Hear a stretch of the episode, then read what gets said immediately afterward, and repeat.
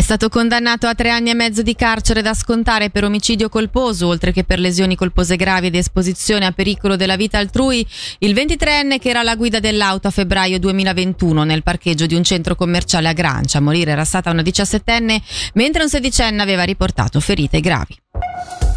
Il Consiglio di Stato ha chiesto un credito di oltre 7 milioni e un'autorizzazione alla spesa di oltre 16 milioni per la riorganizzazione del nodo intermodale alla stazione FFS di Locarno Muralto. Obiettivo dei lavori, che secondo i piani dureranno circa due anni e mezzo, suddivisi in otto tappe, è quello di rivoluzionare la mobilità privata e pubblica nella zona. Sentiamo Martino Colombo per la divisione dello sviluppo territoriale della mobilità. Se pensiamo alle altre stazioni principali in Ticino, Bellinzona, Mendrisio, Chiasso sono state modernizzate, Lugano è in corso con un grande progetto, Locarno arranca un attimino e quindi si tratta adesso finalmente di dare un volto moderno e adeguato anche alla stazione di Locarno Moralto.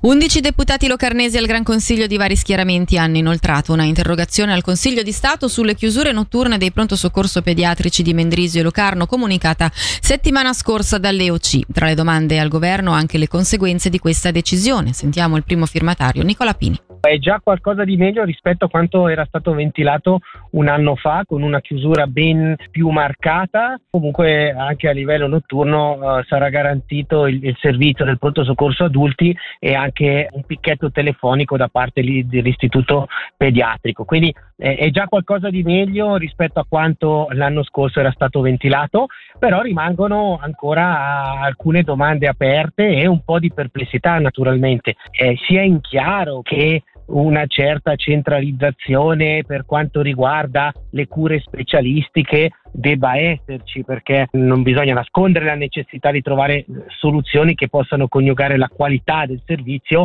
e la sostenibilità anche finanziaria del sistema. Però ecco, eh, c'è un qualche dubbio che eh, questo debba essere fatto a livello di pronto soccorso, quindi di prima accoglienza in situazioni anche eh, di urgenza. Non saranno accettate conseguenze sul personale in caso di tagli nei trasporti pubblici. A sostenerlo è il SEV, il sindacato del personale dei trasporti, che ha portato le sue rivendicazioni all'attenzione del direttore del Dipartimento del Territorio, Claudio Zali.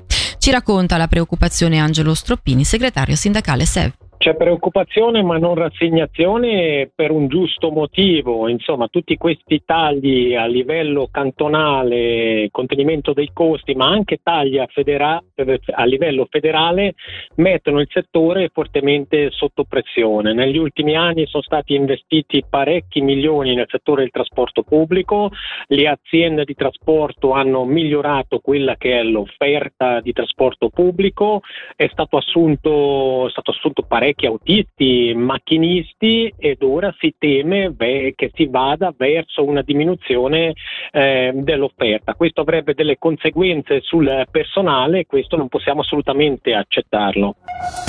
Bondola e Bondoletta sono i primi vini svizzeri e quindi ticinesi ad ottenere il marchio Presidio Slow Food. Grazie a questo marchio ora vi sarà una concreta promozione di questi vini sul nostro territorio. Su un'iniziativa in tal senso sentiamo Melissa Vassalli, che è membro della comunità Slow Food Bondola.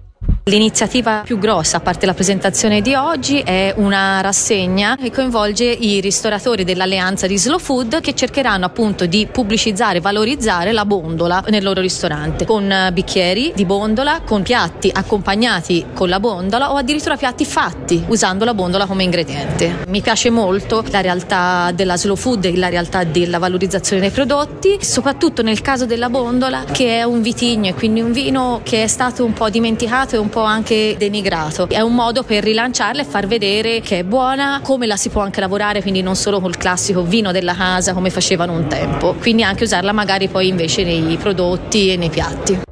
E dalla redazione per il momento è tutto, prossimo appuntamento con l'informazione tra meno di un'ora.